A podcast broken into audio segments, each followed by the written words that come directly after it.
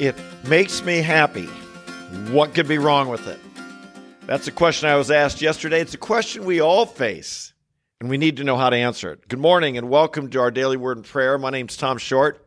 So glad to have you along with us today as we get the Word of God, talk about it, and let it affect our lives. How do you answer a young person who says, I left God, I left my church, I left my family because none of them approve of my being gay, but it makes me happy. So I'm glad I did it. What's this reveal about life? And what's this reveal about this person?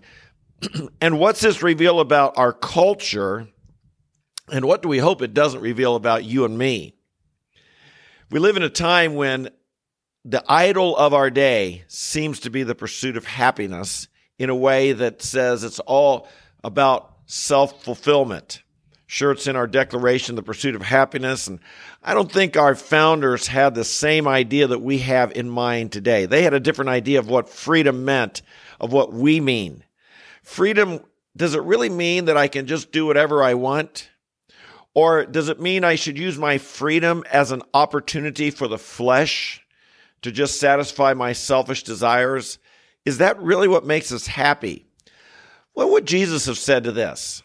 Indeed, I think it's important that you and I, as followers of Christ, realize the culture we're in, we really are called to march to a different drummer. We have a different Lord. We serve a God that's not ourselves, not the God of the flesh. We serve the living God. And as such, He calls us into His kingdom. And to live in the kingdom is different than to live in the domain of darkness. Scripture, we're told we have a spiritual enemy, and he's de- he is a deceiver. And this area that we're talking about today is one of his primary areas of deception. Now, to be clear, the goal of life is not to be unhappy. No one wants to have the attitude of, boy, us Christians, we're excellent at figuring out what makes you happy, and we'll do just the opposite. We'll be miserable. That's not what we're talking about here. What we're talking about is discovering what makes a person truly happy, truly fulfilled, truly satisfied. And let's look at what Jesus said. Jesus had just, you ready for this? It, well, let's let me set it up a bit. P, Jesus had just said that he was about to go to Jerusalem and he was going to be crucified there. He'd be rejected and killed. Now, he said this right after announcing that he was the Messiah. The most important thing Jesus announced, I think, in his entire ministry that he was, he'd asked Peter, Who do people say that I am? And Peter said, You're the Christ, or who do you say I am? You're the Christ, the Son of the living God. And Jesus said, You're blessed, Simon. Flesh and blood did not reveal this to you, but my Father's in heaven. Again, we begin to see that there's a flesh and blood idea. There's a kingdom that's nothing more than man's wisdom, man's understanding but there's also the kingdom of God where God reveals things to people, and we are to follow him and live in his kingdom. And so he says, Yes, you're, you're right, Peter. The Father revealed this to you. And then he went on to say that he was going to be go to, going to Jerusalem where he'd be crucified, he'd die, he'd be rejected and die. What's Peter say? You ready? But Peter turned and said to him, oh, excuse me, I'm, I'm wrong verse. Peter said, This shall never happen to you, Lord. You die? No way. This, eh, let me protect you. And Jesus' response was, Get behind me, Satan. You're a stumbling block to me, for you're not setting your mind on God's interests, but man's. Now, that's a pretty heavy statement. Jesus had just announced that he is the Messiah, the Son of the living God. And now he says to Peter, Peter, you're a stumbling block to me. If Peter setting his mind on man's interests rather than God's could have been a stumbling block to Jesus, imagine what it is to us.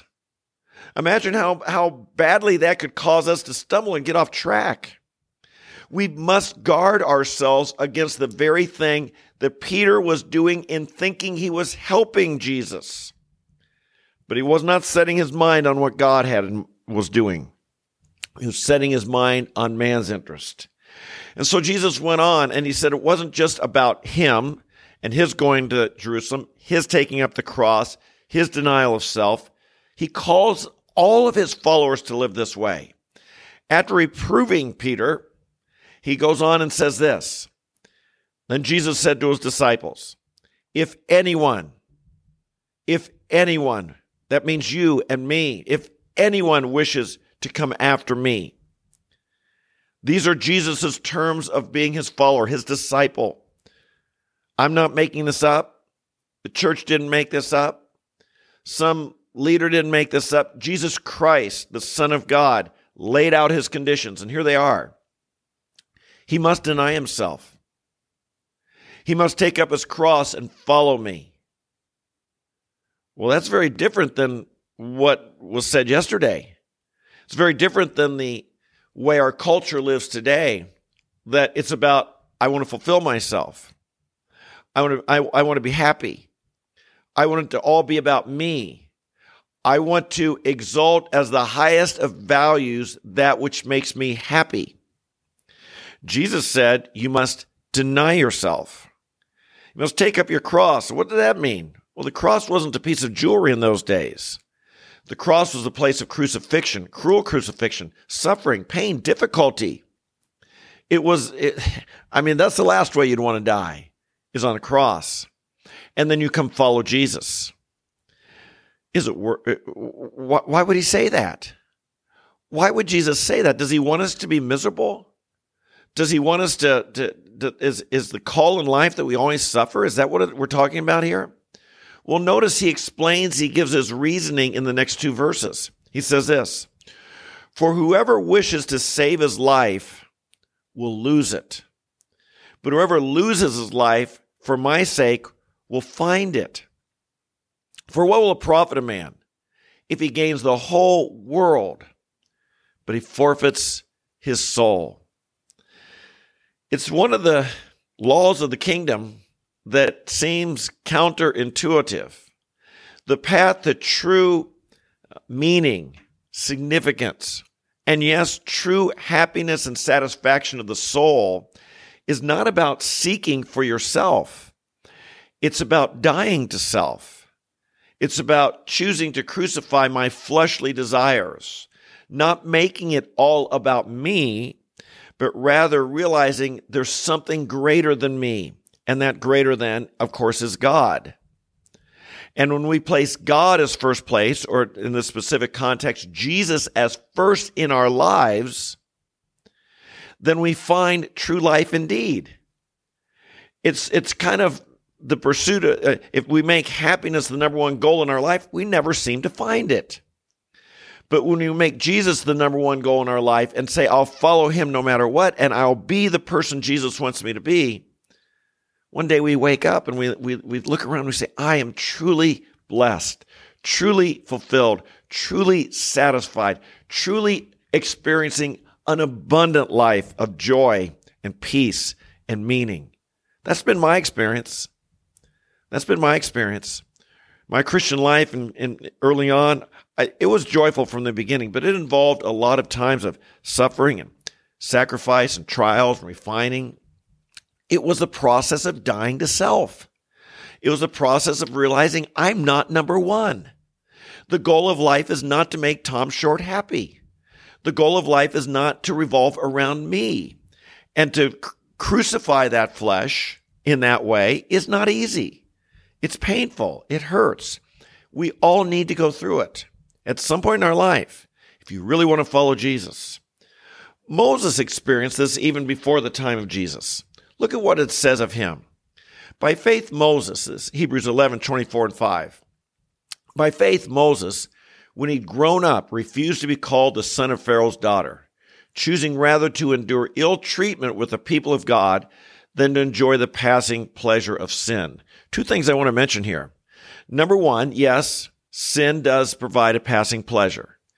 And, and sometimes we think of that passing pleasure as true happiness or satisfaction. It's cheap. It's fake. It's temporal. It's it's like it's like feeding your your mouth. It's like living on candy all the time. Yeah, it tastes good, but in time it rots your teeth, rots your gut, messes up your life, steals your health. It's not the way to live your life.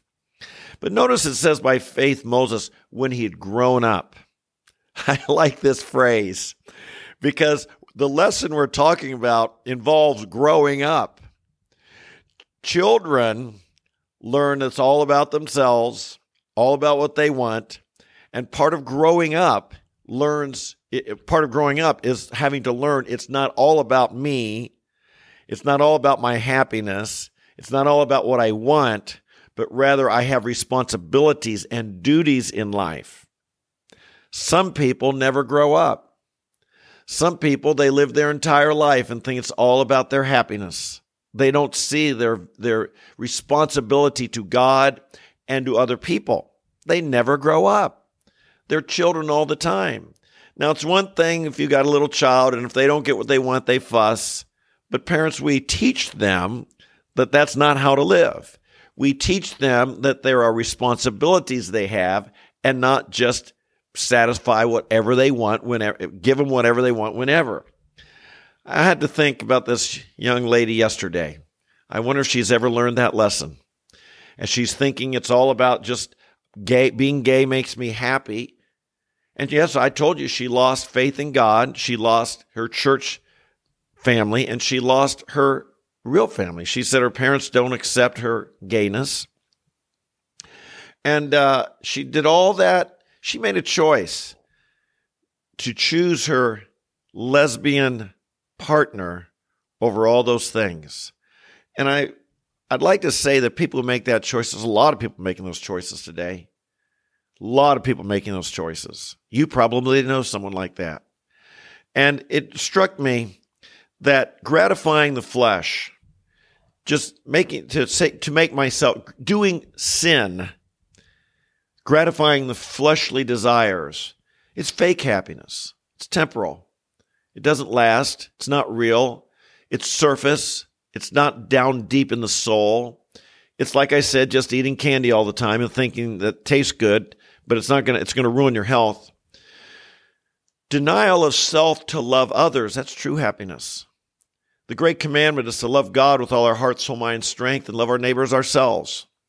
As we deny ourselves in order to love God and to love others, that's where we find true happiness, true satisfaction of the soul, something very deep within that makes life worthwhile. It's what enables us to lay our head down on our pillow at night and feel I lived li- I lived a good life today. I did the right thing. It'll enable us to die well someday and to finish the race and to run the race of life and to finish it well. And indeed, it will enable us someday to enter into eternal life with true happiness, reward, because that's the path of life. Jesus said, Go up by that narrow path. Few travel it, but it leads to life. The broad path, the easy path that most travel, that leads to destruction. Don't get on that path. Father in heaven, we thank you for your kingdom that you call us to live in. Hallelujah. We thank you that the, the path of denying self, taking up our cross, and following Jesus, that's where we truly find life. It looks like we're losing, but we're really gaining. It, it just takes it just takes time. And those who live for immediate gratification and cannot delay that, that they, they, they, they go for the fake. They go for the, the they're getting ripped off. Lord, it's like we're out on the street and we buy that Rolex watch from some guy for 15 bucks and we realize I got ripped off. Father, I pray you'd help us make good decisions day by day to choose the path of life, the path of Jesus, the path that you call us to, rather than the easy path of self gratification. And I pray, Father, that people we encounter, loved ones we know, who have fallen for this lie that think it's all about us. It's all about our happiness. It, it uh, compromise my morals, compromise my integrity, compromise my relationships, throw away everything to be happy. Lord, it's the devil's snare. I pray we not get caught in it.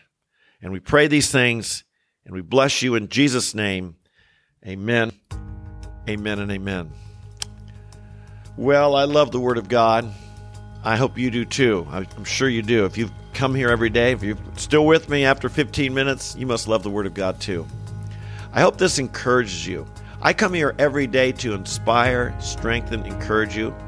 There's a growing community of us who sometimes watch live at 8:30 in the morning or later in the day. They fit it into their schedule, make it part of their daily habit. Or it's some even who download the podcast and listen on the Apple, Spotify, or Google platforms. I hope you join us. Like our video, tell your friends. Tell your friends. We want to raise up a mighty army and community of people who really love God and understand what it means to be a disciple, be inspired and encouraged to do that.